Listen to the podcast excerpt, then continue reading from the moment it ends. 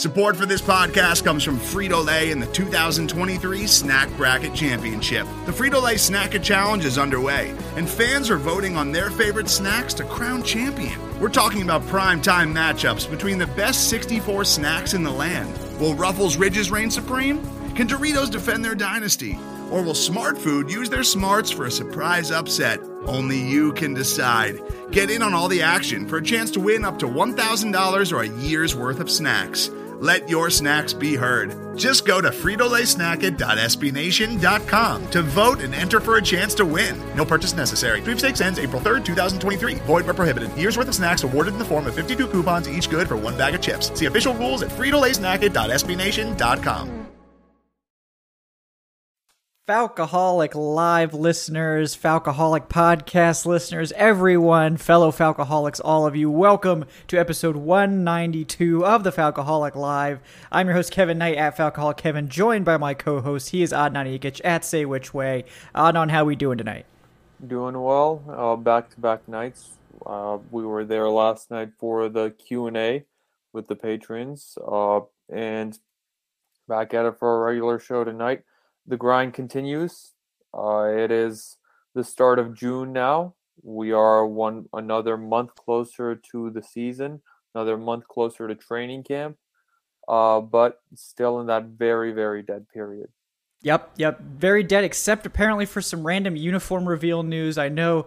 Uh, Which I appreciate. Yes, yes, I definitely exactly. appreciate the Hmm. random news drops uh, in June because you know gives us something to talk about. I mean, we can we can go for for about an hour and a half to be honest about just this team's uniform history. Oh yeah, oh yeah. It's a, it's a you know very. We were just talking about before the show as well. Like a good uniform. They've always had good uniforms. You know, sometimes they they scuffle a little bit here and there, but the red helmet is back. We're gonna talk about that uh, soon. Once we get, uh, we're gonna have Evan in here too. Once he finishes writing it up for the site, because he's our resident uniform expert. But I do want just your your sort of instant reaction, uh, Adnan, when uh, if you're here. Yeah, lost you briefly. Uh, Sorry. Yeah, No. what do you think about the helmet? You know, now that we've seen it, it looks like a pretty pretty true rendition of the uh, the throwback Reds. Oh, I love it. I when the team announced that they were revealing new jerseys a couple of years ago, the the first thing I said and the main thing that I kept harping about was no matter what the jerseys are, give us the red helmets permanently. Like I want those red helmets like back I just think those what with that old Falcon uh, on on that on the side, I think those are the best helmets that you know this franchise has ever seen, and I think those are the best helmets in the NFL if the Falcons go to them permanently. Uh, it's it's uh, I'm so happy. This is a great first step. I'm dreaming of a day when uh when those helmets will be a permanent feature uh, on the Falcons uniform combinations moving forward. I know the NFL had that rule where you you could only have the one helmet throughout the season. They changed that rule a bit now, so you know I'm sure a lot of teams will experiment with some of those old throwback helmets, but you know those those helmets will look so good on on the the ice white uniforms that that uh, we have. They'll look so good with combined with the black uniforms. They'll look they'll look maybe at their best with those red gradient uniforms as well. So I mean I, I'm I'm here for it, and uh, they're going to be they're going to be in use for just one game this season. Apparently, the game against the 49ers, which if, if it was me making the decision, I would have done it for that game against the Panthers, just because the team will probably have a better chance of winning that game. right, right. Um, but you, you know, I'll take what I can get, and even if it's only one game, hopefully in the future, within the next five years, the team moves goes back to those helmets full time. Because as shitty as this team was in the '80s and the '70s, uh, one thing that was always elite about the Atlanta Falcons was their uniforms. Like those uniforms have always been really nice, and even the '90s. Like I'm not knocking the black uniform, the black uniforms with the black helmets. Like those look very sleek, but I don't know. the The red ones are just the red ones are just a, a different level for me. Yeah, yeah, they have a lot of history too. Like I, I really like them. I think that's a great look. Um, I'm excited to see that mixed in more. I mean, I hope they do it for more than just like one game. I, I think that they will, but um, you know, I think they would look good with the black uniforms. I think they would look good with the white uniforms. I think they would look good with the red, like the gradients, like you said. I think that would be a good look with those. Um, we never got to see the red pants. You know, we were promised red pants, and we never got to see those. So I wonder if we could see a look with the white, you know, tops and the red pants and then the uh, the red helmet. I think that could be cool as well. So there's a lot of new combinations with these. I think that they're they're good. Uh, it's going to be a fun look. I I, I agree. Yeah. The team will always look good on the field. Like we were talking about it before the show started. Uh, I I can I can take or leave the black jerseys that we have now just because of the numbers. Like I think those black uniforms from the '90s are absolutely elite, but I, I think they were trying a bit too hard with the numbers uh, with these. They they would try to modernize it a bit too much. But you know, overall, the Falcons uniform combination is is, is solid. Uh, it's not as good probably as it has been in the past. Like those, like I said, those '90s uh, black ones are amazing. Those jerseys from the '70s, those red unis with yeah. the red helmets, I think that was the best look that this franchise has ever had. Um, but the Falcons always it, just because it's it's also just so hard to mess up red and black.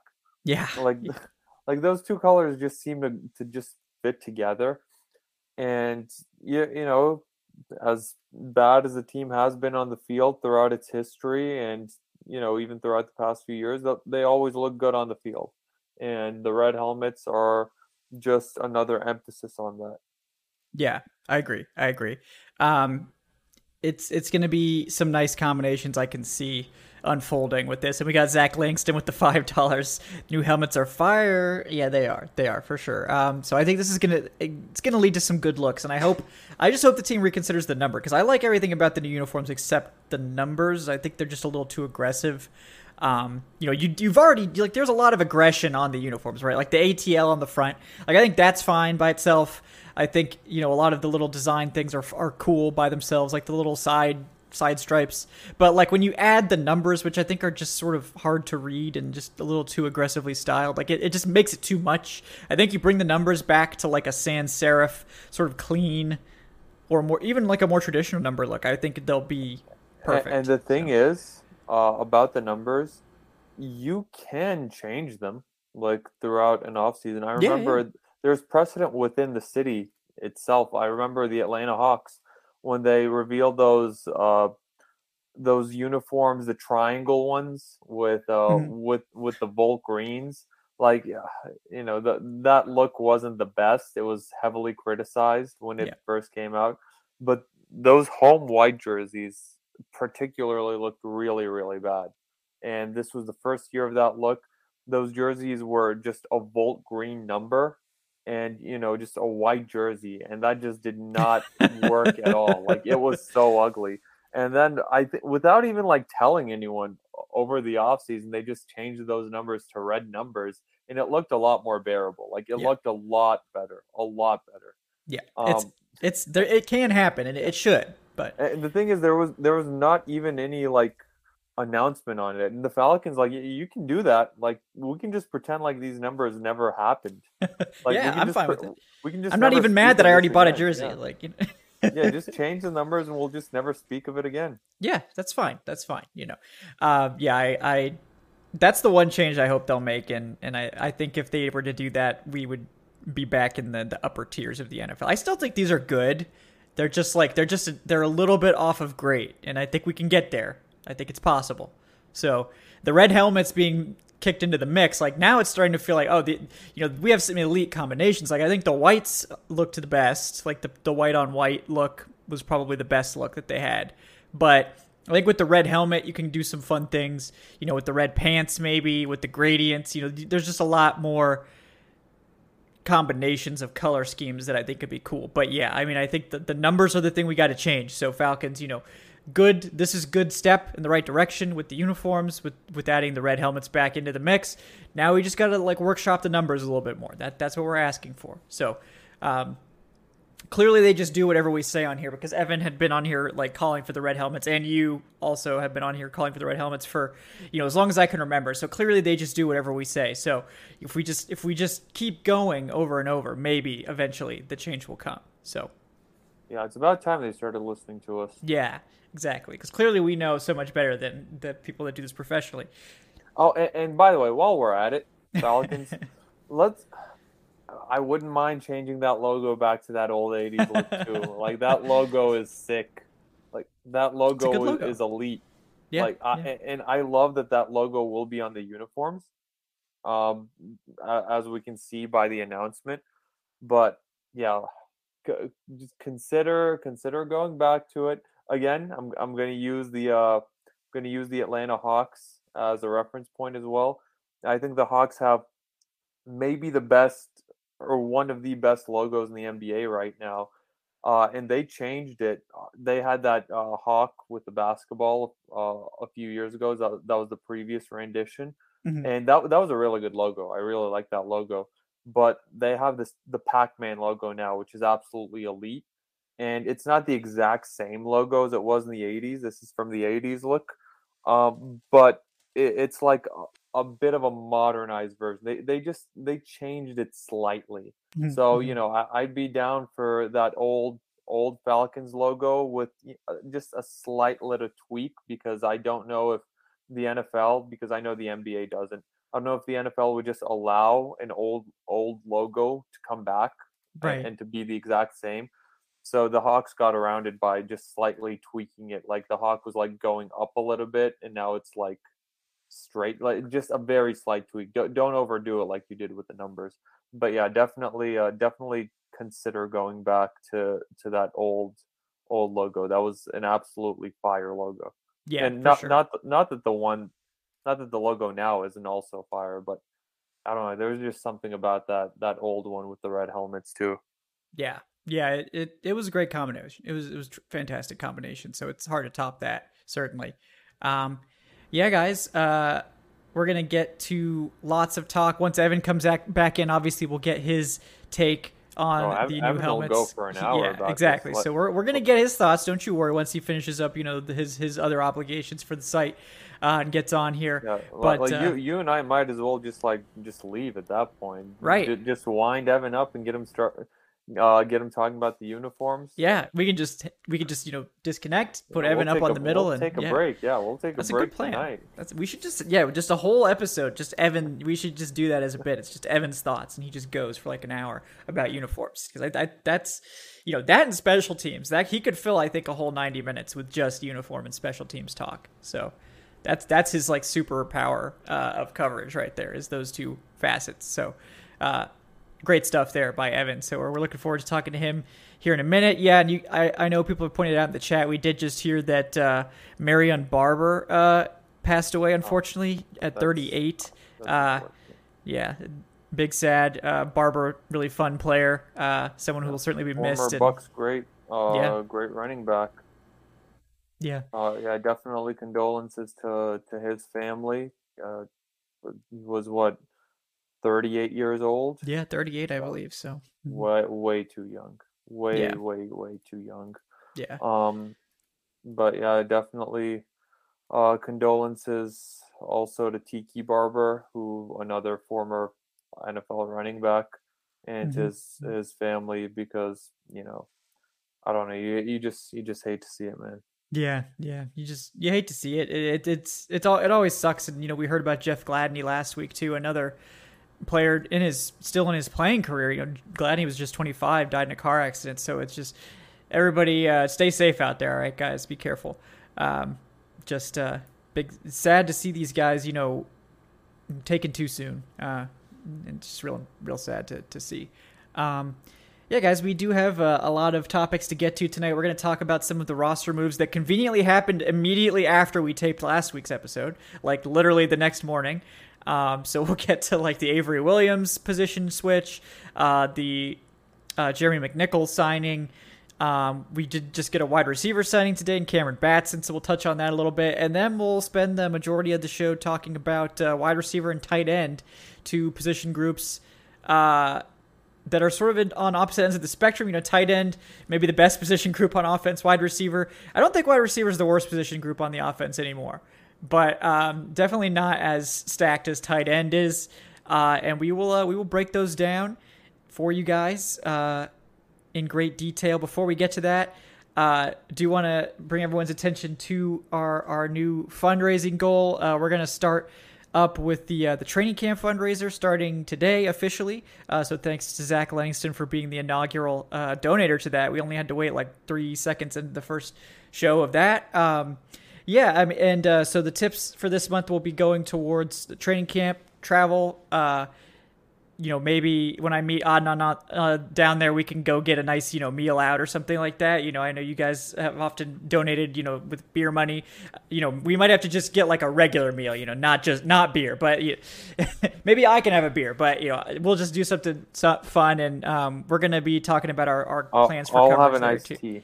Yes, yes, whatever Adnan prefers, he can get his drink of choice. Um, but uh, yeah, guys, so uh, you can track our progress there. We're, we're well underway here with Zach Langston kicking us off. So uh, appreciate everyone uh, for your assistance there and all of your support. And uh, yeah, thanks to all the patrons as well for coming out last night on the patron Q&A. That's available for everyone to listen to, uh, watch on the channel now. but yeah, all of our patrons, we appreciate all you guys, all your contributions as well. So thanks so much for that. but yeah, let's kick it off with what I think the most interesting thing is, which was that Avery Williams transitioned to running back from corner. Um, you could just tell that like the size was going to be an issue for Williams at corner. Like it wasn't even that he was like out of position or anything like that. He was just getting he like CeeDee Lamb like you know just dominated him, just outreached him, you know out outmaneuvered him. It just wasn't. You could tell this was not a position that Williams was ever going to be a starter at. He was always going to be limited by his size. I think he only had like 27 and a half inch arms, which is like very small even for a corner. So that was a tough position for him to sort of make a long term impact at. Obviously, he has his special teams contribution, but now at running back, your arm length don't matter at running back. You know, your length overall doesn't matter. In fact, I think being 5'8 could be beneficial for your center of gravity and stuff like that at running back. So he moves there.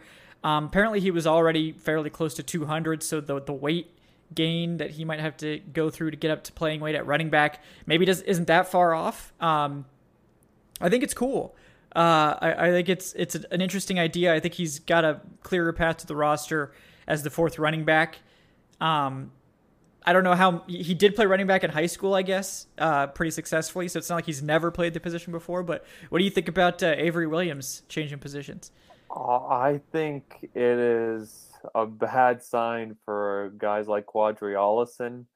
Uh, maybe, uh, maybe the team carries five running backs because Avery Williams. That this is the heavy favorite for return duties. Uh, mm-hmm. He was uh, he was very good at that job last last season as well, and I have no doubt that he's gonna be he's gonna win that job again uh, this year the team there will be a, a bit of a return competition i think with him and, and the uh the new wide receiver that they that they got today and i'm sure we'll get to that uh, pretty soon in the show.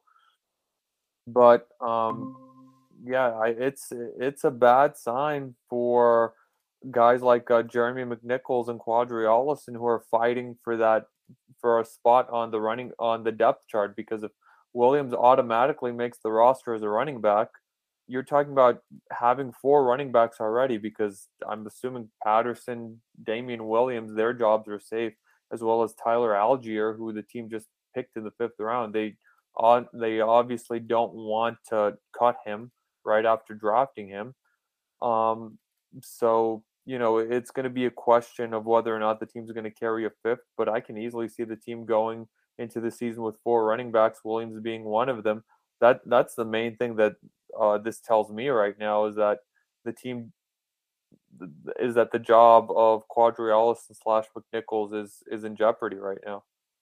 Yeah, yeah, I, I agree. I think it's it's tough for someone else to make it now without being a bigger contributor on special teams because most of the time the Falcons didn't even activate the fourth running back when that player wasn't, you know, playing a major role in special teams. So like, you know, that's why I was sort of confused by the McNichols signing too, like, uh, because I, I feel like his path to the roster is pretty difficult. Um, you know, maybe he's just veteran insurance, which we've clamored for on the interior offensive line, so that makes sense to me. But um, in terms of him actually making it over like Patterson or Damien Williams or Tyler Allgeier, like like McNichols doesn't play special teams. He like really never has played special teams at all. So I, I think it's t- going to be tough for him to make it. Um, Olsen, you know, I feel like Olsen always flashes a little bit, but he just never seems to make his case for getting more opportunities, and so he's definitely going to be in a, a, tough place there. And then Caleb Huntley is the one too that's going to have a much tougher time because I think a lot of he, Caleb Huntley has a lot of fans. He certainly fits this offense well, but um, yeah, it, it's it's tough to see. Yeah, Evan, we're definitely going to get your thoughts on the uniforms because I know that's sort of your wheelhouse. But uh, to wrap up our discussion about Avery Williams transitioning to running back, what do you think about that move? Evan, did we lose you? Uh, I was muted. muted. Oh, okay, there we go. And look, oh, there we go. Right oh, now. look at this look man. at yeah. Evan. Well, no, no, no, boys, uniform. boys. yeah, we gotta wait. Avery we gotta Williams. wait. Yeah, yeah. um, well, the thing, no, um, yeah, no. I mean, it's surprising, especially as you mentioned, they have like a ton of depth. Um, but also at corner, there's a ton of depth too. Probably some of the most this whole offseason's been at corner. Um, so it makes sense. Uh, Avery Williams, you know, he may be a corner, but he's a special teams weapon, and maybe they saw enough last year. Um, you know, specifically what he did in the punt return game, where he was like literally PFF's like one, I think one or two uh, punt grade, um, punt return grade. So hmm. maybe they saw enough there that they're like, hey, we need to get this dude on offense, or or they're so impressed by the corner depth that they're like, we need to keep you know this dude on the roster. So if we got to put him at running back, let's put him at running back. I I mean he's going to be on the team just because of what he brings to the return game. So that's probably the key thing. Um, he's probably not going to be you know anything more than depth running back. You may not even see a whole lot of him, you know, actually being a running back. Maybe more like trick plays or whatever. But um, either way, you know, it's kind of cool. As long as he's on the roster, I don't care. So yeah, yeah, I think it's easier to carry him there as opposed to corner, where like, I mean, I, I think he was game certainly when he had to play last year, but like, I think his size limitations are a lot more are, are accentuated a lot more at corner. Whereas at running back, it really doesn't matter. Like you can be five eight at running back, it might even be beneficial. You know, like the lower center of gravity thing. But uh, I don't think he's played it since high school, but he has played it. So you know, I, think that it's it it'll be easier for him to make an impact there, and maybe he can turn into something. You know, maybe a third down sort of back, uh, like a you know, uh, like a, a, lightning to the to the Falcons Thunder sort of guy. Um, I think he's an intriguing player there. Obviously, he's very good with the ball in his hands. Very good hands. You know, if you're being relied upon to catch punts and kicks, you got great hands. So, um, just has to get used to uh, catching passes and, and, taking handoffs a little bit more again. But I, I think it's interesting. Um, but we won't delay it any longer, Evan. We need to know. Obviously, you you've already been prepared with your helmet, but what do you think about yes. the official my, announcement? My soul yeah. has been ready for this moment. Um, yes, I just I don't know. To me, they're like, and I'm obviously biased as a Falcons fan, but they're like such like a clean uniform, and it, it doesn't on paper make any sense. But like the gold stripe is random. You know, there's no gold on any part of the uniform, but it's it's just like the icing on the cake. And I'm glad they actually like brought that aspect back. Like they we've seen, you know, when they got new uniforms, they went the, you know, more modern route. Um, maybe like a touch of kind of like the style of the old, you know, having pretty much just solid black jersey with but like different font and stuff. But with the throwbacks, you know, it's uh the throwback uniforms that we've seen, but having a red helmet, gray face mask. Um, it'll be interesting seeing in the upcoming years, like if they do more, like try and incorporate like the '80s throwbacks and stuff like that. Um, now that they can kind of play around with it, I'm gonna take this off because it's keeping my jaw restricted from from being able to move. Um, but and now my earbud is like out of my ear. Never put your earbuds through your the ear holes in the helmets. It's a terrible idea. But um, I'm excited. Um, you know, there were some other teams like Tampa and I think Philadelphia that announced that they're going to be doing throwbacks, um, but because of supply chain, they're not able to do it this year. So that was kind of a thing I was curious if the Falcons were going to announce it, but then be like, oh, but it's not happening until next year. Um, but you know, great news. I don't know why, but for some reason it's able they're able to, but they'll be wearing it um, against 49ers apparently on October 16th. Um, so according to that, that's just one game, um, which I would have liked to see like two. But um, I mean, the red the red helmets are back. If I got to wait till October and only see them once this year, perfectly fine. Um, so yeah. Uh, the there was a, a very good question posed, uh, Evan in the chat. Yeah. Um, what, Kevin, are are are you on mute? I think Kevin Yeah. may be. I think Kevin may be. be on mute. He might be. Yeah, I think I'm Oh. on mute. Yep. Uh, Yes, we can hear you. Yeah. Yep. You're back. Yeah. Uh, Evan, did you uh did you wear that while while writing the article on the helmets? No, of course that would be ridiculous. Um, no, but I had the jersey on because I was planning to come on here right after, and then I have my helmet usually back here, and I'm I'm like, well, why not just be stupid and put it on? The worst part is it is a pain in the ass to get off. It hurts like my ears to rip the Ah, helmet off. Yeah. um, yeah. So I am I inflicted pain for everyone's amusement. Um, but it's a special day, so That's what we do on every post game show, right? So yeah. yes, I did it for the people. yes, exactly. That's what we do. That's what we do. Yeah. Um, yeah, no, guys, I've been muting my microphone when I'm not talking because I I have to run my air conditioner finally up here in New York because it's too hot. Um, and it, you know, I think it makes a noise. Maybe maybe you can hear, maybe you can't, but I don't, want it to. anything. I don't want it to infiltrate the pod audio in some form or fashion. But uh, yeah, it's cool helmet. We're all excited to see if they Mm-hmm. deploy it. You know, I know we know they're going to deploy it for the one game. I hope they deploy it in more games than that. But um, Yeah. you know, we we will see. We will see. Uh, yeah. So we talked about Avery Williams. Let's talk about some of the other roster moves before we get to uh, wide receiver and tight end. Uh, we'll talk about Jeremy McNichols. We we touched on it a little bit. Um, former Titans running back was sort of their third down back. Um, that's sort of his specialty. Uh, Adnan, you got any thoughts on that signing? I mean, we just sort of mentioned that it's probably going to be tough for him to actually make the roster, but he's good veteran insurance. Obviously, he's experienced. Um, so yeah, what do you think about uh, McNichols joining the Falcons depth chart? Um, I think it'll be exciting for us uh, in the preseason again, seeing guys with you know actual NFL talent, uh, and who are who have had regular season experience playing in in the fourth quarter of some of those preseason games. Um, McNichols is someone who Arthur Smith is uh, is, is a little familiar with. Uh, I would say. Well, he, he he's familiar with him in that I think he was Tennessee's offensive coordinator in uh, in McNichols' uh, first actual year with the Tennessee Titans. Like McNichols was um was uh in camp and uh, or I I think McNichols was uh, on the Tennessee Titans roster in Mhm. in 2018, but I don't think he ever really got playing time, or at least not a lot. Yeah, Uh, and in 2020, he came back to Tennessee and he did get some regular season playing time.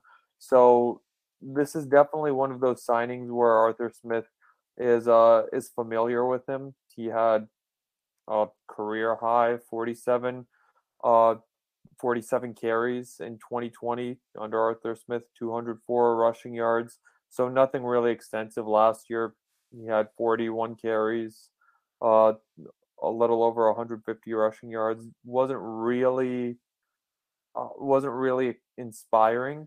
Uh, didn't really showcase very much. He w- was a good. He was a better receiving back last year. Uh, he was in that role after uh, Derrick Henry went down, and uh, and they signed I think Adrian Peterson, and just had this this just uninspiring Yeah. committee going to replace the you know the most dangerous weapon in the NFL, which didn't really. Well, it worked out a little bit. I think they did get that bye week. yeah, Um, yep. So yeah, he had he had more receiving yards and rushing yards last year. He was their uh, receiving threat, but it's gonna be I don't know. It's gonna be hard to make this roster. Like I said, with Yeah. Williams being that running back, um, McNichols he'll he'll be fighting it out with Qadree Ollison, and he'll be fighting to prove to the coaches that they should carry five running backs because coaching staff can easily just cut them both uh, before the end of the preseason. And you know this is in addition to anyone else that the team may sign uh, before training camp and before the preseason. Um, but you know, I figure if he does make the roster, he'll probably be an inactive most weeks and just an in- injury replacement. But you know, he may be, uh, he may be a practice squad candidate. Yeah, yeah. That that would make sense. You know, him or Qadree Ollison, someone who's got experience in the scheme, that sort of thing makes a lot of sense to me too. Um, Evan, you got any any extra anything else you want to add on uh, McNichols joining the team? No, not not much more than what Adnan said. Um, just more depth, and this is why the preseason is important because that's time for, you know, McNichols, um, Huntley, Ollison, and now um, I guess even Avery Williams to kind of prove like, mm-hmm. you know, towards the back end because you know Patterson's safe, Damien Williams should be safe. Um, so and then obviously um, Allgeier's safe. Um, so that kind of fourth running back role is going to be interesting during the preseason.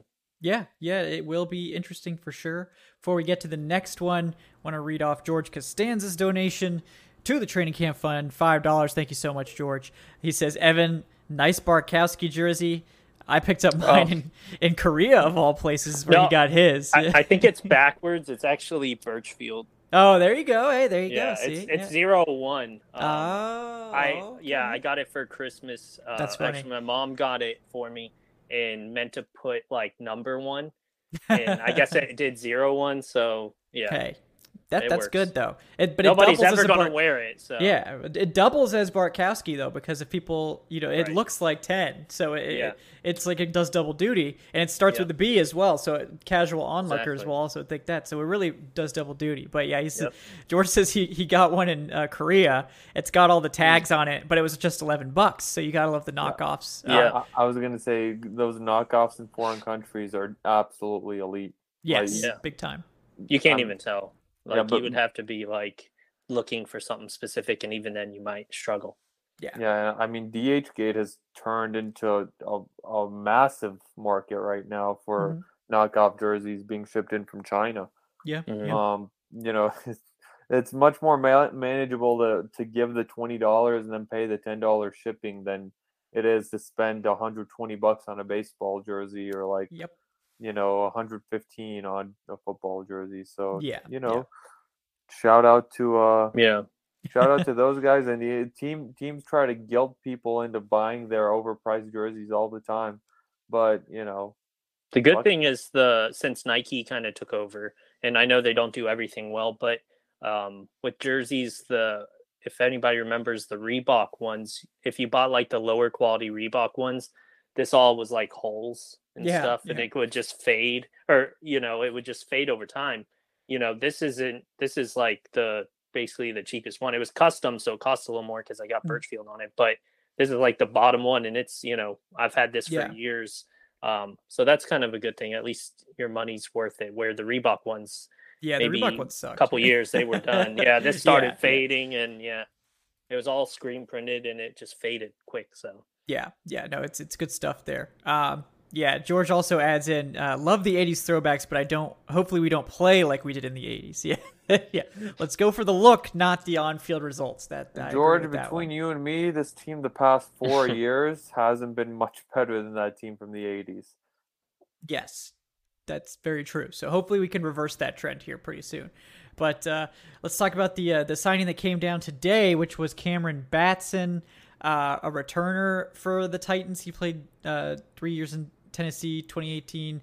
Didn't get any snaps in 2019, but was there in 2020 and 2021. Um, then sort of got, I think he uh, ended up on IR a few games into the season last year. Um, and then apparently he has recovered from his ACL tear, is ready to go now. Um, not someone who doesn't have a ton of production, uh, but similar in size, stature to like a Damiere Byrd. but uh, any any thoughts on Batson joining what is now an extremely crowded wide receiver room, Evan? No, um, not a whole lot. Don't know a whole lot about him. Um, I trust uh, Corey Woodruff, one of our writers, uh, is based in Tennessee, and you know because of that, kind of knows more about Titans players and stuff like that. And he thinks he has a real shot to make the roster. So that I found that kind of interesting for somebody they're getting this late. Yeah, yeah. I mean, it's interesting because he like you know they did pick him up late. He has, doesn't have a lot Mhm. of production, but um, he's still stuck around with the Titans for like Right. four seasons. Uh, so it's it's interesting that he's lasted that long despite only catching I think like what twenty two career passes in Mhm. four seasons. So um, the fact that Arthur Smith brought him back means that he must Yeah. like him. I mean, I think he's only twenty six or something like yeah, that. and so- he could have been just somebody who kind of fell through the cracks. And as you mentioned, Arthur Smith felt like he had something, you know, more to give. Um, so yeah. we'll see what happens. I mean, it's Exact- a it's a low, you know, there's like no risk to signing him, and if he, he even thinks there's a possibility he can be really good, um, that's good enough for me. Yeah, yeah. We'll you know we'll obviously talk about the wide receiver depth chart here in just a little bit when we get to the review. But uh, yeah, in terms of his athletic testing, he's an 8.9 RAS, so certainly fits that sort of threshold that they like. Uh, 5'8", 175. Uh, so definitely not the size that we've seen them sign typically, but 4'3", 40, which is obviously really good. Uh, six six nine three cone, which is elite. Uh, four second flat short shuttle, also elite. Uh, and he jumped 39 inches in the vert too. So I mean that's pretty darn good for someone who's only 5'8". Uh, so yeah, I mean uh, certainly an athletic guy, maybe another speed deep threat. Uh, Adnan, you got any other bats Batson takes? Um, yeah, uh, those text those testing grades from the combine, excuse me, um, are the reason why he's still in the NFL because those numbers are are very very good. Like, um, they're incredibly impressive, and this is someone who you know in his career hasn't really uh done done much. I, I think he'll he'll be a special teams contributor.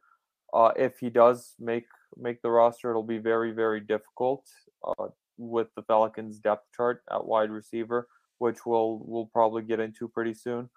Um, but this is an, a guy that Arthur Smith, just like McNichols, is very very familiar with. Someone who was part of Arthur Smith's offense, greater offense. He didn't really play very much. Uh, never had a, a, more than 100 receiving yards in a season. But, you know, this is someone who could potentially make his way onto the roster via special teams. And, you know, just another name, uh, another guy to keep an eye on during the preseason. Because you know this this wide receiver battle is going to be an absolute bloodbath, and yeah, yeah. it's going to be a 13 blood. receivers now that they have. So I don't know if, if somebody got hurt and they're bringing in a replacement or they're just sort of shuffling or if like are they going to cut one of these receivers or are they actually going to keep 13? I mean, um, I doubt they keep 13 wide receivers. Oh, you mean into the like like into training camp even. Like that's a lot even for training Yeah. camp. So yeah. um Uh, I mean, possibly, uh, but you know, looking at it, you, you figure the top three are safe. You figure London, Zaccheaus, and Bryan Edwards, they're good. They're safe. I, I'd say Auden Tate has potentially an inside track to that number four wide receiver spot. They did sign him pretty early. I think they really like him. He he has the the body type uh, to fit into what Arthur Smith wants in a wide receiver. And then after that, after that, it's just I think Damiere Byrd's probably safe too. yeah, I think so. And this is a good seg But even then, into that's- this yeah conversation. Yeah, I mean that's five already taken up just based on what Adnan said, and then Damiere Mm-hmm. Byrd. Um, yeah, a KhaDarel it Hodge has getting- NFL yeah. experience, and Yeah, he's a yeah. good special teams guy. Geronimo Allison has special teams experience. Frank Darby was a draft pick by this regime regime last year. mhm. Uh, you know, Tyshaun Williams uh, did an interview with Evan for the site, so Yeah. that's just as good as these other and he's guys. a big dude. He's like six, yeah, six three. six two, six then three, yeah. Kevin's son, Austin Trammell's Yep. still there. Yep, yep. Yeah, and he and he was in training camp last season. I Yep. Uh, Stuck and, around uh, all Yeah. yeah. he was on the roster He for on- what, like two weeks yeah, or something? Yeah, he was on the roster for a few weeks. He stuck he around was on Yeah. practice, squad. squad. Yeah. yeah. So Yeah. it's and now this is a guy who can be a good special teams player if he's uh if he's you know healthy after his his torn ACL, uh, and a guy that Arthur Smith clearly likes because he you know Batson stuck around in Tennessee throughout yeah. all of Arthur Smith's time as the offensive coordinator. Um, so I don't know. It's gonna be it's gonna be an absolute bloodbath in the in the preseason and in training camp, and it'll be like it could be eight nine wide receivers competing for one spot. Mm-hmm.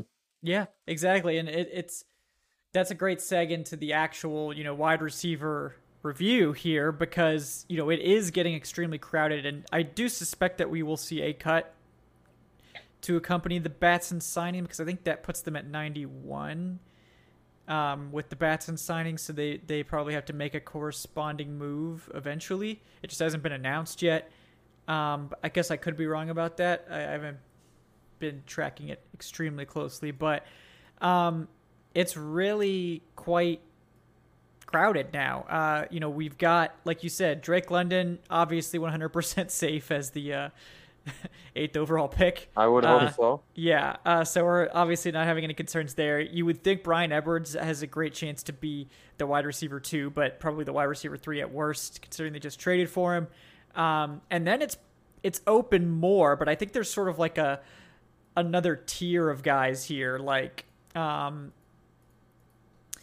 like let's see, this next tier. It's it's tough to pick because I think like Damiere Byrd is in this tier, Olamide Zaccheaus is in this tier, Auden Tate is in this tier, mm-hmm. uh, and then you know so that alone is five, and I think all five of those guys are pretty like these guys are probably making the team unless something crazy happens. They get injured or yeah, they just like, like decide they can't catch anymore. Right. So something. like they might only keep five. Like right. it's not un, it's not unheard of for that to happen when you keep four tight ends and four running backs and a fullback, which is what they do yeah. usually. And, so and, like and also that's a good point. There's going to be some pressure on these guys too, who we're assuming are going to be safe beyond Drake London. I mean London.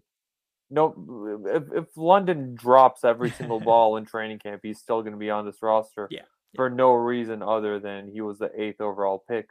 Um, but yeah, because Ja'Marr Chase couldn't catch, and now we know. yeah, the, the, those uh, those preseason overreactions. Mm-hmm. Um, but you know, a guy like Olamide Zaccheaus, Bryan Edwards, you know, if they go into the preseason pressing and you know they're just dropping passes left and right and they're making mistakes, then all of a sudden, you know, the ground could get a bit shakier. So, yeah, it, it's a mental aspect too, knowing that hey, there's there's a horde of guys that are right behind me trying to gun for my spot, trying to gun for my position.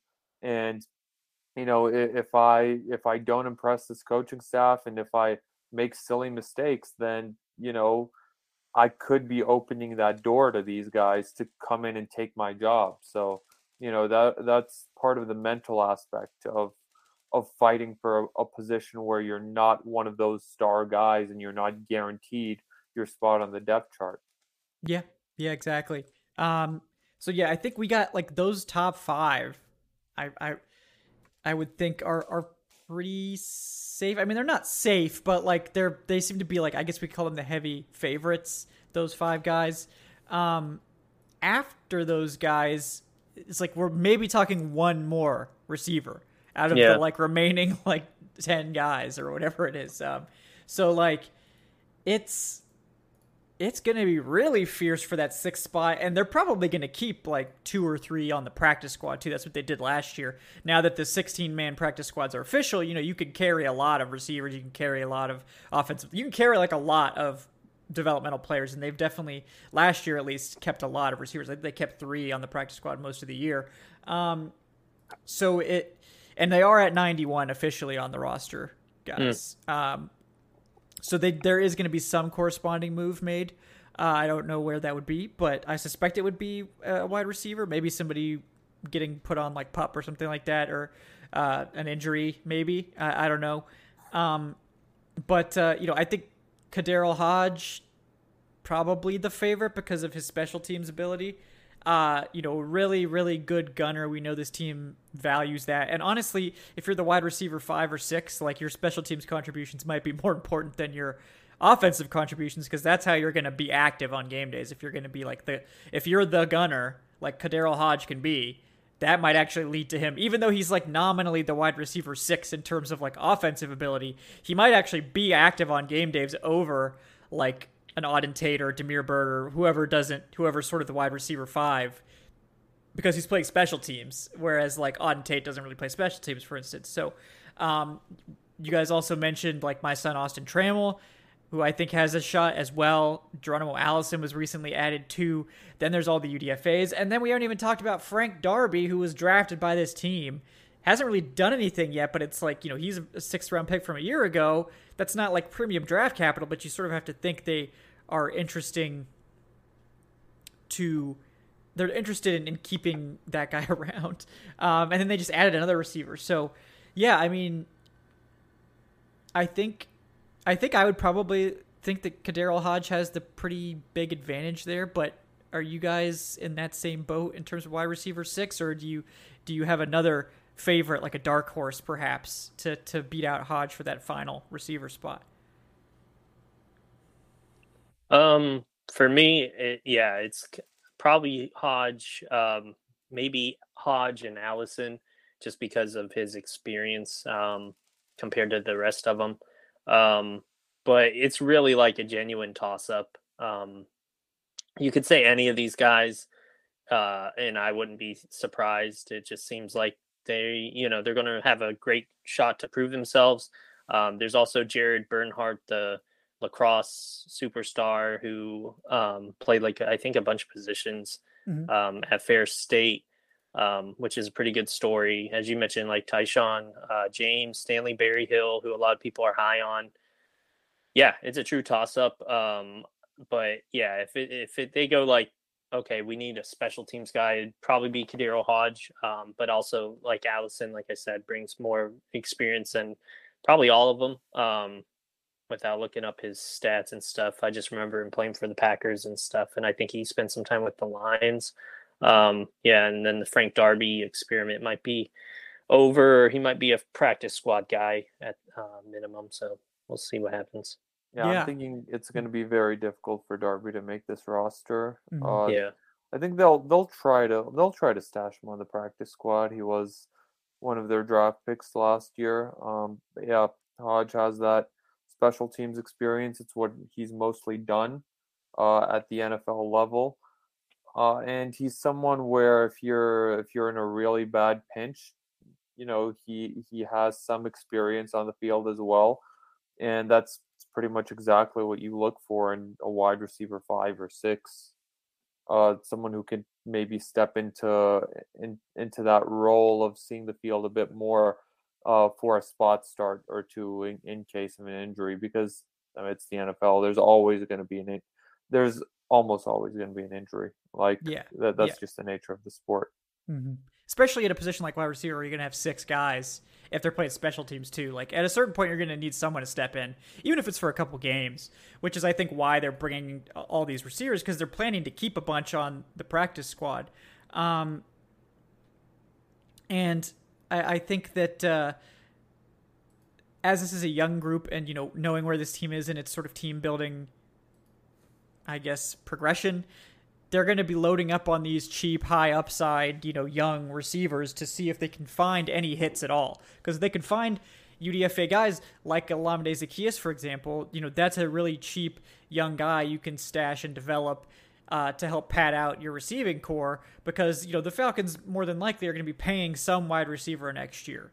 Um, whether that's they keep Calvin Ridley around or they sign another guy, they're going to probably go after somebody in free agency to really round this group out. Um, even though I think like Drake London and, and uh, Bryan Edwards are a good potential one-two combo, you know, they're probably going to want uh, another veteran in there to sort of round it out.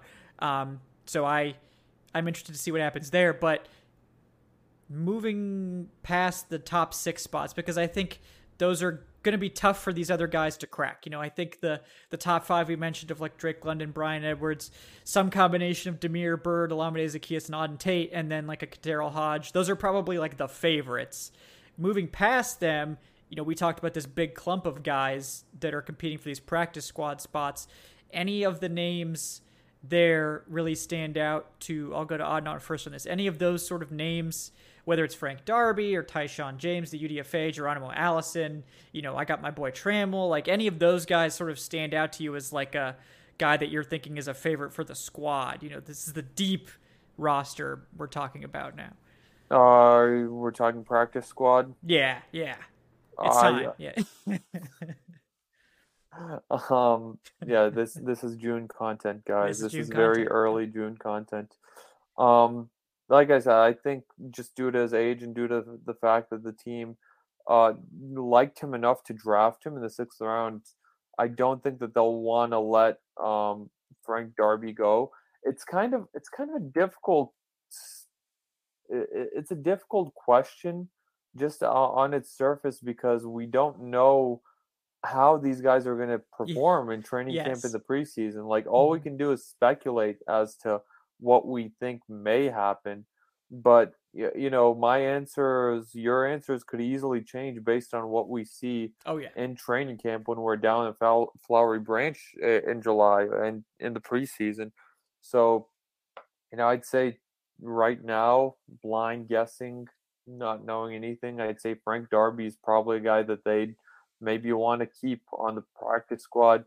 I don't know if they'd be able to even put a guy like Geronimo Allison on there just because he's he's an NFL experienced wide receiver, and you know there's going to be injuries uh, across the NFL. There's going to be injuries at, at the wide receiver position, so I think he's someone that would easily get scooped up, possibly off a practice squad, or if the Falcons cut him before the end of the preseason, uh, someone there's an injury somewhere else uh, around the league. I think Al- Allison could be someone that another NFL team brings in as a replacement for an injured wide receiver to put on their roster. Right. So right. I, I don't think that he would even last very long on the practice squad, just given his experience.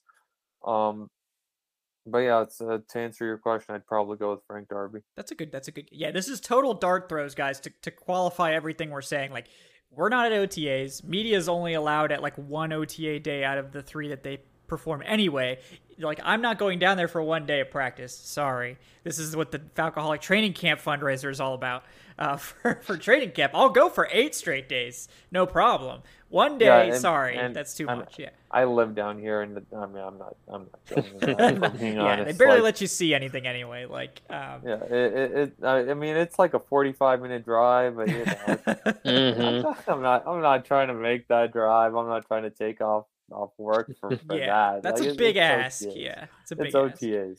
Ask. Yeah, it's OTAs. Um, so we're we're basically taking shots in the dark based on like traits that we like, previous production, that sort of thing.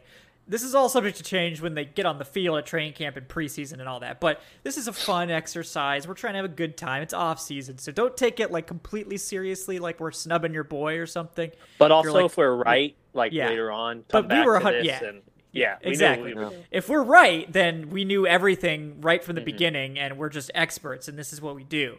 You know, yeah. so really we win either way because if we're wrong, it's like, oh, who cares? We predicted this in June. But if we're right, it's like, yeah, we predicted this in June. So you know, mm-hmm. this is mm-hmm. why we do this, so we can be right. That's the only thing we care about. It's just, are we right? You know, um, that's why I do mock drafts because I'm just obsessed with being right all the time. Um, but uh, yeah, Evan, I'm curious if you have any of these guys. Like I know you spoke with Tyshaun James. Um, yeah any of these guys you like as potential, you know, sleepers to, to sort of stick around on the squad or maybe even challenge for the roster?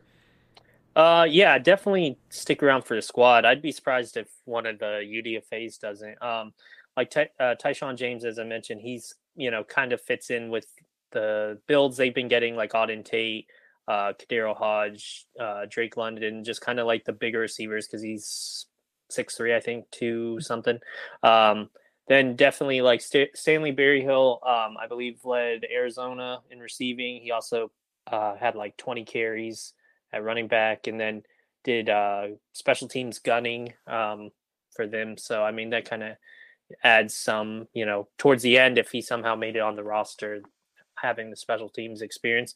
Um, and then as mentioned that Jared uh, Bernhardt, um, you know, really athletic, uh, was like crazy good at um, lacrosse. Obviously, this is football, but was pretty good at Ferris State um, and made a name for himself. So, yeah, I mean, I, it's a toss up between the three. Uh, I think James probably fits more. Um, definitely kind of the style of receiver they've been going after, like the bigger guys. Um, but all three definitely have their own unique talents. So, but you know, as we mentioned, that's that's the point of uh, having like those preseason games and what happens at training camp, and we'll get a better idea then. Yeah, I agree. Yeah, and like Jared Bernhardt, like I really want to like him, but if you like if you run his RAS at quarterback, he's a very good athlete. Yeah. Like he he is. Like uh I think he's like a seven point three two RAS yep. at quarterback. Um he ran a four seven one, which is a good time for a quarterback. Is not a good time for a wide receiver. Yeah. um so like I, I'm curious to see, you know, he's a two eight seven at wide receiver as a result. Um that doesn't like there have been certainly receivers that have had success in that RAS range. Um, but his athleticism, he's he's got very good agility still for a wide receiver. Like it was elite for a quarterback, it's still good for a receiver. Um, you know, I'm just interested to see how he looks. I'm not gonna, I don't want to rule him out, but it, it's gonna be a tougher climb for him at receiver than it would be as like a developmental QB or something like that. But mm-hmm. um, I really like the guy. Like I want to like him, but once I saw the RAS, I was a little bit cooler on his prospects than I thought I would be, just because of that. But um, yeah, like Auden Tate, yeah, is a good example of a guy who's yeah. found success at a lower RAS. So, and, and, and like looking at Berryhill, um, between him and like Tyshaun James and stuff like Tyshaun James, like I mentioned, he's yeah. like a bigger bodied receiver, like a Auden Tate type thing. Mm-hmm. Um, whereas Berryhill, I believe, is like five nine. So like you're yeah. getting complete opposite, you know, body types. Uh, and they've kind of looked more, it seems like, at the bigger guys. So he may have a leg up. Um, but you know, they got a shot to prove themselves. Um, yeah, there's yeah. definitely you know, in the practice squad rules have only gotten better with how they can keep you know whatever it's it's gotten better over the years and how how many players they can keep on the practice squad. So um, yeah, should be interesting. Yeah, yeah, and like Tyshaun J, like it's interesting to see how these guys all stack up because you've got like the Berryhill, the Berryhill mold, where Berryhill, very polished, very you know, consistent wide receiver uh, at Arizona, like their leading receiver. You know, I think he's like five nine and six eight, so you know, almost five ten. Mm-hmm. I'll give him five ten. I'll give him five ten. Um, 182, you know, so not huge. Uh, ran a 446, obviously still an above average athlete overall. Then you've got Tyshaun James, who is like played at Central Connecticut State, you know, uh, mm-hmm. not necessarily the level of competition. It's going to be tough for him. Uh, but he's over 6'2", 216, ran a 4.49, you know, jumped 37 and a half inches, you know, almost 11 foot in the broad. He's a 9.56. So it's sort of like, do you want the polished guy who's accomplished on special teams and that can play now but doesn't have the high ceiling? Or are you looking more for the Tyshaun James mold, guy who's probably going to need a year at least to acclimate to the NFL, but has that athletic ceiling? You know, Tyshaun James, his number one comp uh, is Dez Bryant. So yeah, and, and, and watching for when I do these UDFA interviews, I uh, try and include film, but I definitely will watch it before I speak with them, just so I know like who I'm talking to. Because you know, shocking, I didn't watch a lot of Central Connecticut State film. I, yeah, good luck. Um, so I didn't know much about him, but um, he definitely plays like a Dez Bryant um, at you know obviously a lower level, um, but just the way he was he catches passes like he's he uses his size um, as an advantage um, definitely bigger people in the nfl than you know what he's been going up against but um, I, I, liked what i saw um, so you know we'll see how he adapts in the nfl but um, was a really nice dude easy to pull for so yeah yeah yeah, exactly. He, will be my dark horse, but obviously I'm biased because I no, no. I, but check out I mean, that article too. Let me yeah. shamelessly plug it.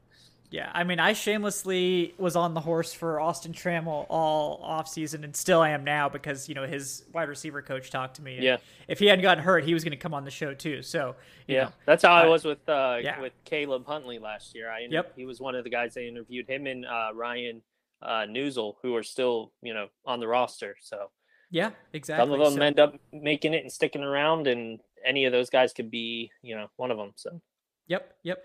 Yeah, I uh like we covered a lot of the guys. I'm like I said, I'm gonna stick with Austin Trammell. I do think that if he's healthy, he'll have a great chance. His thing is like, can he play outside? Because the size is the concern with Trammell.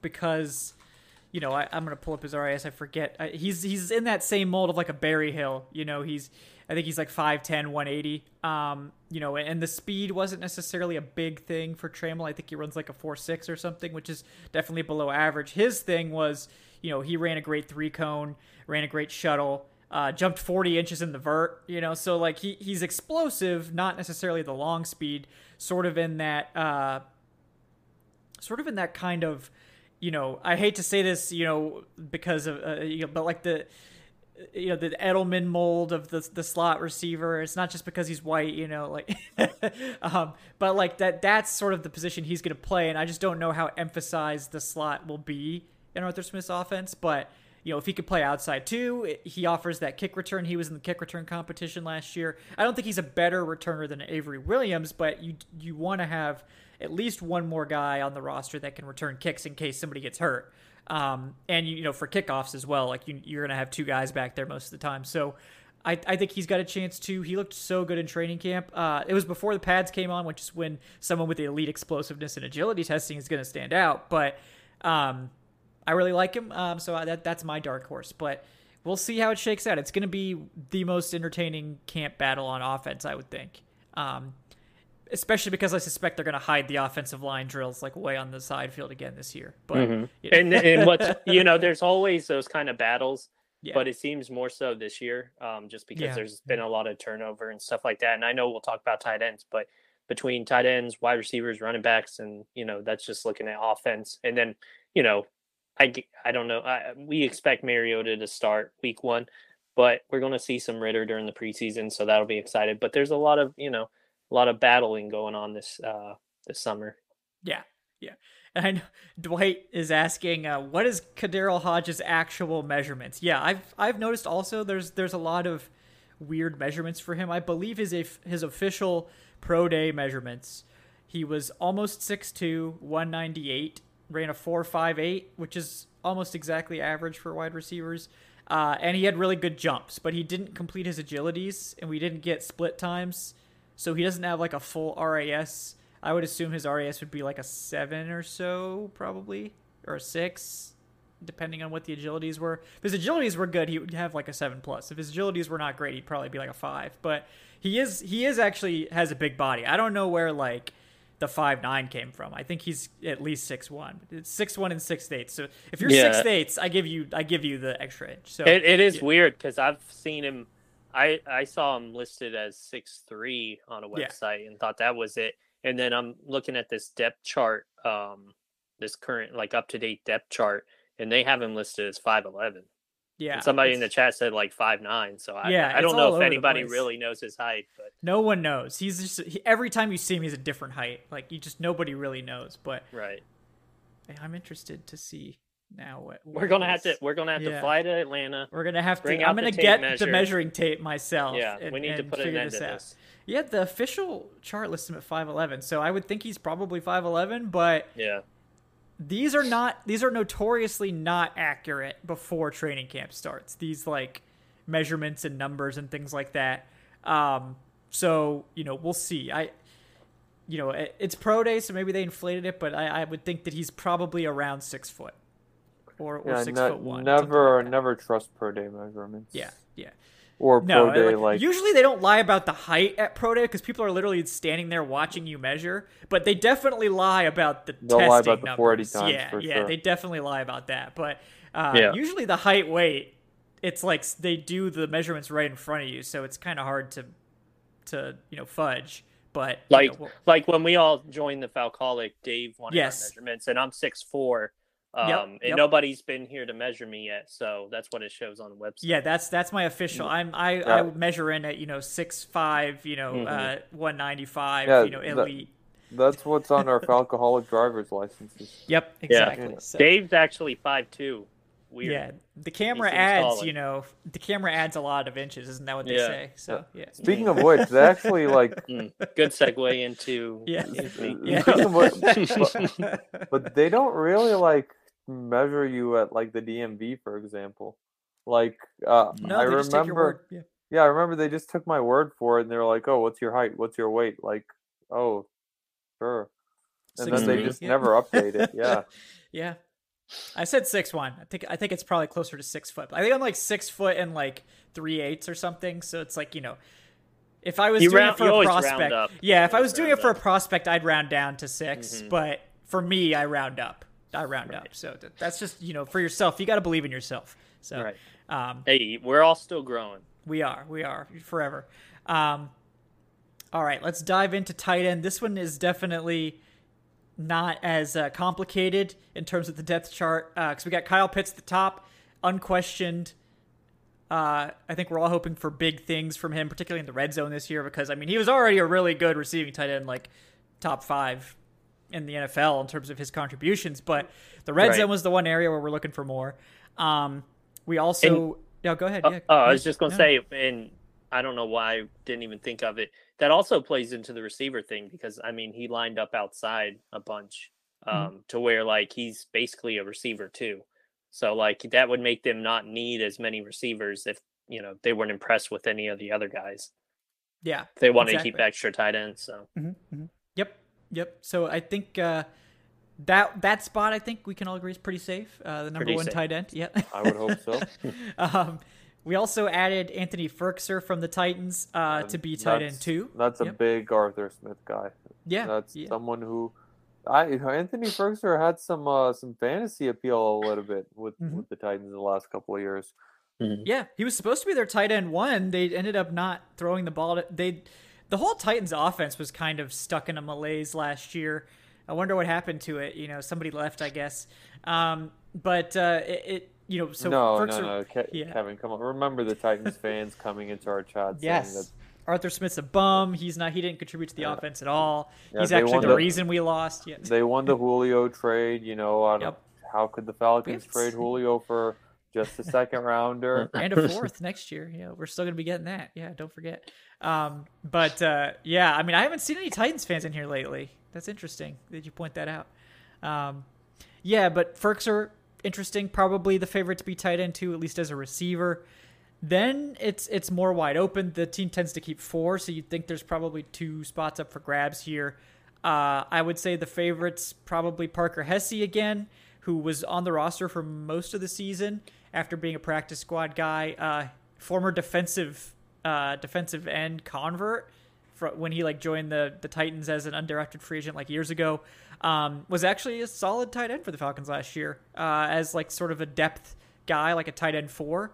Um, he can block, he can catch a little bit, not necessarily special in either area, but reliable. Uh, and and you know you have to like that. He knows the system, so that's the leg up. And then they drafted John Fitzpatrick out of Georgia, so we got some dogs in, in on the depth chart here. Yeah. Yes, we got some dogs. Yep. Um, We- we uh we filled the quota. we did. We're, we're we're set for another decade now. So No, no, we're not. We need another two next next uh next Yeah. draft. well, now we have to get three, or else they're not going to be satisfied. It's like, oh, you took two dogs last year. You're only going to take you know two this year. You got to take three now. And Why then do it's you going to hate be Georgia like you need eight. Yeah, you have to take eight dogs now. You to- Every dog you have to draft them. Um, but yeah, John Fitzpatrick, uh, really large person, like six se- over six seven, uh, and blocking Hey, specialist. that's Yeah. coincidentally the height that I put on my license. There you go. I feel like now it's like every time we talk about Adnan, his height gets bigger.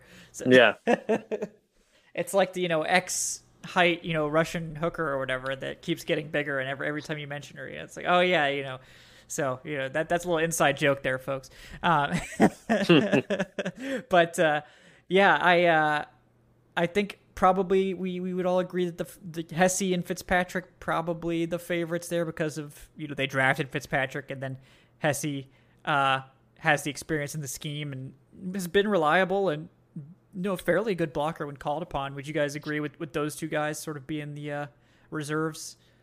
No, absolutely. Uh, Mhm. I think Fitzpatrick's in that Lee Smith role. Uh, that's why they drafted him to be that blocking specialist, and that's that's a little bit of a, a niche within Arthur Smith's offense where you and within the entire NFL actually where Fitzpatrick has the ability to have a very very long career. Now, just you know, specializing in what he does. Not you know the tight end position has obviously um, evolved a bit more uh, as opposed to where it was decades ago to the point where you have Kyle Pitts as the team's number one tight end lining up out wide for a vast majority of his snaps. But you know teams still need that guy who who will help with the blocking and especially around the red zone uh, around the goal line, and Fitzpatrick will definitely be able to also potentially be a bit of a goal line threat at his height. You know, for some jump balls at uh, uh, for some jump balls after he leaks out in those heavy packages. Yeah, I think Georgia fans were saying he actually has good hands. That just the, the Georgia tight end depth chart was like so good that he just wasn't ever used as a receiver. Like it wasn't necessary for He him. to made catch some nice catches. He made Yeah. some nice catches for Georgia. I mean, he's not known for that, but you know he can definitely he can definitely catch the ball. Like he's not he doesn't have stone hands out there. Yeah, that's all you really need from your blocking specialist. Like, he's not a dual threat guy. Like, we're not drafting him to be that in the sixth round. He, we just need him to have good hands if the dump off comes his way, and he's really tall, so he can certainly be that sort of you know target in the red zone. He can just go into the back of the end zone and put his hands up like Levine Toilolo always did. Hopefully, uh, Fitzpatrick has better hands than Toilolo because he, that was the one problem with Toilolo is he would actually get open sometimes uh, and just couldn't quite bring it in. Um, but uh, Toilolo was an awesome blocker, so we'll see if, if Fitzpatrick can live up to that legacy. Um, yeah, Dwight bringing up remember the game he had to play at right tackle against Minnesota. Yes, I, I do remember. that was uh, Teddy Bridgewater's first game. Yep, I Uh, remember. so- and yeah, I remember him just like, oh, that was such an ugly game, man. Yeah, that's that's not fair to Toilolo to ask him to play right tackle. I mean, it's it's Yeah, it's everyone just a got completely hurt. different position. Yeah. everyone got hurt in that game. What was that? 24, 2015, I think it was either 2013 or 2014. 2014. It might have been 2014. Was I it the guess- Trueblood year? The Jeremy Trueblood year? I don't remember. God, our, Thomas Dimitroff needs to be tried for what he did to that roster in the mid 2010s. True, you guys didn't think you'd ever hear the name Jeremy Trueblood again. You gotta be careful though. He will come after you on Twitter if you slander him. Like to this day, he will come after you. So I can't remember which of us, which of us, like I can't remember who it was. I think he came after Dave, like Yeah, I think it was Dave. Yeah, Yeah, I think it was yeah. just Dave like himself. he was like, "Oh, I remember Trueblood like blowing all those blocks," and he was like, "Oh, keep my, you know, keep my name at, name at your mouth," you know, or something. It's like, whoa, bro, it's been like ten years. in fairness, in Yeah. fairness, I don't feel like you've actually arrived in this business without pissing off at least one player. Yes, yes. Who who was that one that you pissed off? Uh, I actually Oh, pissed yeah. off too. Or are you? Uh, it was a lot. line. It was a lineman though. Um, Yeah, it was Brandon Fusco. yeah, yeah, yeah, Fusco. Yeah. It was Brandon Fusco. And the thing is, I just like wrote an article saying, What- yeah, he, he wasn't like really that good. yep. And yep. I I was backing it all Yeah. up with my um with stats with like PFF stats and stuff. And he he just like went after the article on Twitter. Yep, yeah, that was brutal. And then I think I insulted Wes Schweitzer in a in like the locker room one time, and like he was gonna say some shit back to me, and he like he was so nice. He was like, you, you know what, just don't worry about it, don't worry about it. And he just walked away, and I was like, oh god, like I didn't even I, I didn't realize that I insulted him. I must have said something wrong. I think that was the first game I ever went to, but you know, Wes Schweitzer uh, clearly proved us all you know wrong because he went on to have a very good NFL career. So- No. I would take Wes Schweitzer Oh, in a heartbeat. right now. In a heartbeat. Oh yep. my god. Yep. like, Come back to us, Wes. Yeah. Oh my God, Wes Schweitzer, Jalen Mayfield last year makes Wes Wes Schweitzer look like Zack Martin. yeah.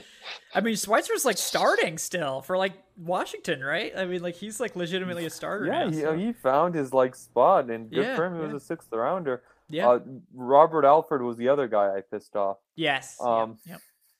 uh, another one of those like review articles where I'm like, yeah, you know, Robert Alford wasn't really that good this year. Then Alfred just like went after. He's like, "Oh, you do realize I was playing injured, right?" Like, no, like And no one like, knew no, you were there was injured. Like- no reports about this. no one said anything to me. Like, would would you just expect me to know? Like, what? Yeah. No, I didn't know. Like, what are you talking about? Like, then he ended up not being so good in Arizona either. yeah, poor poor Alfred. Poor Alfred. He should have been a hero, but you know we're not gonna we're not gonna dwell on that. We're gonna move on. We're gonna keep going forward. Um, two two other tight ends on the depth chart, so not actually a lot here. Uh, one of them very recent addition. Uh, one of them was a futures contract. The first one I know, uh, Robert Kelly is a big fan of. Brayden Lenius, uh, the tight end uh, from the CFL, uh, former wide receiver, converted to tight end in the CFL. Um, had a couple pretty good years there. The Falcons, I guess Lenius actually was asked asked to be released from his CFL contract, and the Falcons signed him the next day. So I'm guessing the Falcons reached out to him and said like, "Hey, we're interested in having you in camp. You know, do you want to come?" And I'm guessing that he was like, "Yeah, I do." And so you know, he got out of the CFL specifically, I believe, to join the Falcons. So that's worth you know a look certainly at least for the practice squad as a receiving threat there um, and then tucker fisk very reminiscent of parker hesse also a uh, two-way player at stanford played tight end and defensive end uh, so another interesting guy um, probably more of a blocking type but somewhat interesting uh, you guys got any opinions whatsoever about these extremely deep tight ends you know No, no, no I don't know brand much about him. on Brady. I like that No. Tuck, Yeah. Tuck, uh, Tucker Fisk has like a cool name. That's a very cool name. Yeah, I mean, no offense to Brayden Lenius or whatever. His is kind of cool too. But yeah, they're both pretty cool. Yeah, yeah. Yeah. Uh, I mean, I, I think either of those guys will be really hard pressed to beat out uh, Parker Hesse because I, I think I think Firkser, Pitts, and Fitzpatrick are absolutely locks. Like I, I'm I'm even I'm even going as far to say as John Fitzpatrick will be a lock on this roster. I don't think you spend a sixth round pick on a specifically blocking tight specialist tight end, uh, and then you cut him for someone else because you, you need with the Falcons need that position. Lee Smith Yeah. isn't here anymore. Yeah. Uh, red zone target Lee Smith. Um, so uh, I think it'll be a question of whether or not the team. I, I think they will carry four tight ends just because Yeah. Arthur Smith really likes running that two tight end system.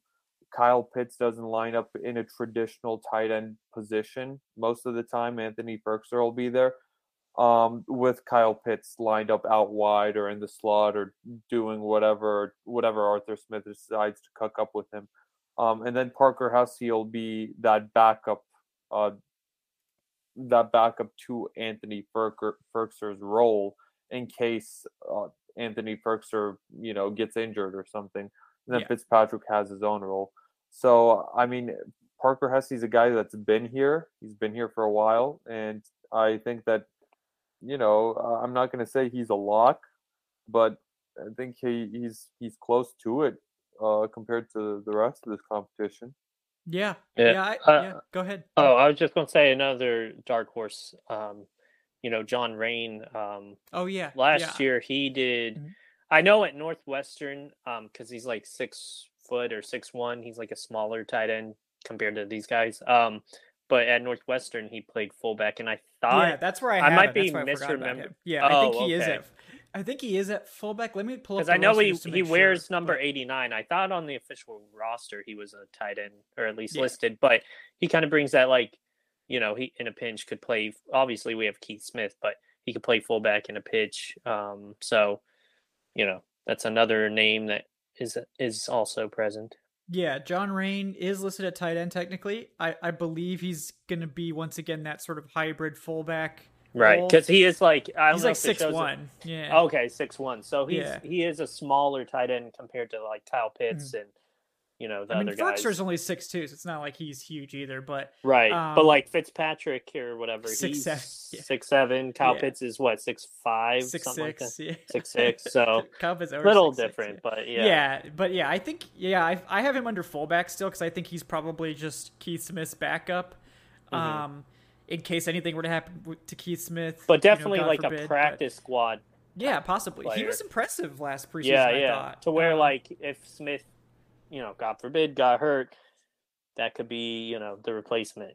Yeah, and they're probably going to give Raine a lot of fullback reps in the preseason because they're probably Right. not going to need Smith to go out there and take all those reps. So, Yeah. you know, maybe and I think Raine's definitely someone to keep an eye on. Like like you said for the practice squad, potential fullback of the future later. You know, as, as Keith Smith gets up there in age, but Keith Smith is ageless, so he'll be with us forever. Did did uh did Jaeden Graham ever catch on anywhere? He I- didn't. I'm I'm curious as to why he didn't get picked up because he could have come back to the Falcons for just an ERFA, aka vet minimum contract. Like they and they didn't pick it up. So Like Um, I wouldn't be shocked if he was someone that the team brings into training camp.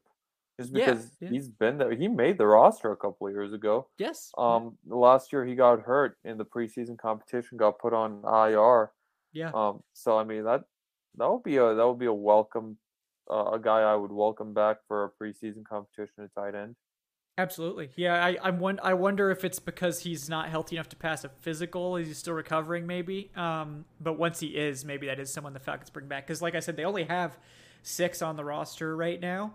There's probably gonna be four making it. So when you compare that to like the Falcons might keep six receivers and they have like 13 on the roster at tight end, they're probably gonna keep four and they only have six. So you'd think maybe they'll look at adding another one there, maybe doing some shuffling. But uh, yeah, I, I don't really know why Graham didn't come back because that ERFA tender, like I said, it's a guaranteed vet minimum contract. So I, I don't really know why they wouldn't at least tender him. You know, it's not guaranteed or anything. So um, questionable there. I'm guessing it has to do with his health. Like you said, he did uh, get hurt last year, end up on IR. So hopefully he's okay gets a chance to catch on somewhere because I thought he was pretty promising as a receiver.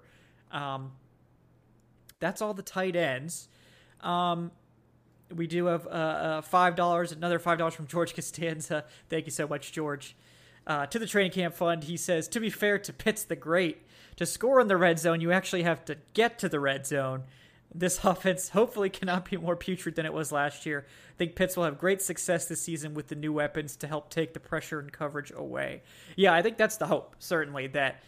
with all these other guys that are going to be bigger red zone threats, you know, Drake London, the the you know Anthony Firkser to some extent, you know, you not those guys, you know, Bryan Edwards getting added to Kyle Pitts, you know, alongside Cordarrelle Patterson and these other guys, like that it's not just Kyle Pitts getting like three players on him every single play. So I agree with you, George, that that should help him as well as just another year getting acclimated to the NFL too. So, um, yeah, let's uh Thank you to Brandon Brass, by the way, for the one dollar uh, donation, reminding me of the question we missed on the Q and A last night. I did want to squeeze that in real quick before we sign off. Um, Noah Cook asked us at the end of the show, "What's our opinion on what they're going to do with the salary cap space? Do we think they're going to spend it, or are they going to take it into the season and possibly roll it over to next year?"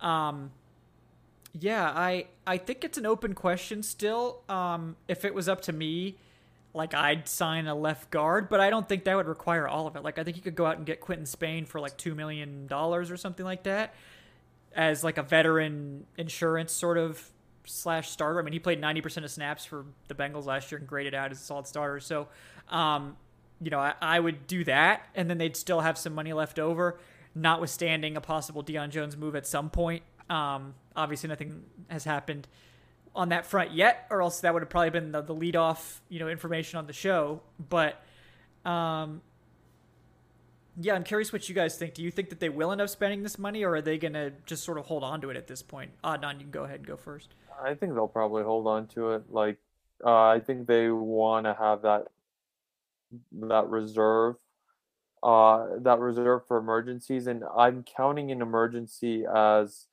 um, Jalen Mayfield and these guards looking absolutely horrendous in the preseason, and the team going out and spending it right before the season starts. Like, uh, so basically what i'm saying is i hope that it doesn't get spent if if my if what i think is how if my theory is going to be true that Yeah. they that they're holding it on for that um but yeah it's um I, I i don't know uh, if if the team really looks bad in the preseason and the offensive line doesn't look gelled at all and you know they're just letting mariota get get destroyed in the first and second quarter of those preseason games, I think they'll they'll go out there. I don't think that they have a choice. They'll go out there and you know maybe even look for a trade to uh, absorb someone's salary, or they'll go out and get get someone like a Spain or um, I'm blanking on the guy from from the Saints, the guard from the Saints. Oh yeah, um, Easton. Nick Easton. Nick yeah, Nick Easton. Easton. Mhm. Yeah, I, I think he's he's someone that would make logical sense as well. There's a Terry Fontenot connection there too, but you know I think they'll try to give uh, at least these guards and this roster um, every opportunity in Yeah. the preseason and every opportunity in training camp. And if they're not getting it done, then I don't think that the leash will be as long. Yeah, I agree. I agree. I think, um, yeah, no, I, I think that we need to see they they are clearly committed to seeing if if they can get something out of these three young players. That's sort of where we are. Um, I I still think we're gonna see a veteran come in because I think. Uh, I still think uh, you know th- that's not going to pan out. I, I hope that I'm wrong. Um, yeah, I see people have already started to embrace, you know, Germain Ifedi over Kaleb McGary, you know, join the hive now. Uh, you know, I, because they, they brought in all this competition at right tackle, which to me signals that they want, it's like they want McGary to lose that battle or something. Um, you know, Ifedi is certainly a solid right tackle, obviously not spectacular, but he's going to be more consistent than McGary. McGary's thing is he'll have games where he's great, and then he'll have games where he's awful. Germain Ifedi's going to have a lot of games where he's like average. So he's going to be like against bad pass rushes, he's going to be great. Against good pass rushes, he's going to struggle. So maybe that consistency is more what they're looking for at right tackle as opposed to the Kaleb McGary's, you know, wide range of outcomes. But um, at guard, I just feel like we got to do something else. Like we got to do something else, man. Um, but yeah, what uh, I think, yeah, Evan, anything else you wanted to add on that salary cap discussion or? No, I think they're just going to try and spend as little as possible to roll into next year. Okay, I think that makes sense to me too. So we will we will see how it shakes out, but yeah, I mean, it wouldn't shock me, I guess, either way, whether they sort of go for a discount, you know, quote unquote off season, um, or whether they make another move, you know, to to shore up the offensive line. But it, I think it would either be like offensive line or maybe edge, I guess, if they were looking for another veteran there. But I think other than that, there's not really a need. I mean, if you could find like a high impact player at defensive tackle or another, you know, somebody shakes loose at one of these other positions, it's not necessarily a screaming need, but like I think you could make the argument for it. You know, I think that could be considered as well. But I think for the most part, they're probably going to hold on to it, see how training camp shakes out, maybe make another move at that point. So, um, but yeah, let's uh, let's go ahead and wrap up, guys. Thank you to everyone who helped kick off our training camp fundraiser. Uh, we're 3.2 percent of the way there, so that that's a great start considering we have two months. So you know we're well, we're well on track, uh, and we just really appreciate everyone for helping out with that. Uh, I think I'm once again going to be able to stay with my family, so I don't necessarily have to get a hotel for eight days, which helps you know a ton, obviously. But I do have to still fly to Atlanta, which anyone who's gone to the gas pump recently knows uh, how the price of everything involving gasoline, especially airplanes, is getting astronomical. So uh, every little bit helps, guys. I, I'm gonna find a way to get down there one way or another. But I, you guys just blew me away with your Senior Bowl support. Uh, you guys have been asking, you know, what you can do to make sure we get that live coverage, and um, this is one way you can help. Obviously, totally optional. Uh, we just really appreciate everyone who does donate. Uh, and if you can't donate, what you what you can do is just tune in and you know retweet and like and subscribe and all that good stuff. Check us out on Patreon. Uh, that all we all appreciate all that stuff too. It doesn't always have doesn't have to be financial. You know, uh, we just appreciate everyone for tuning in and supporting the show that way as well. Um, but yeah, before we sign off, I want to thank my co-hosts this evening. First of all, we have uniform correspondent and director of guest personnel Evan Birchfield at Evan Birchfield on the Twitter. Evan, anything you're working on you'd like to plug?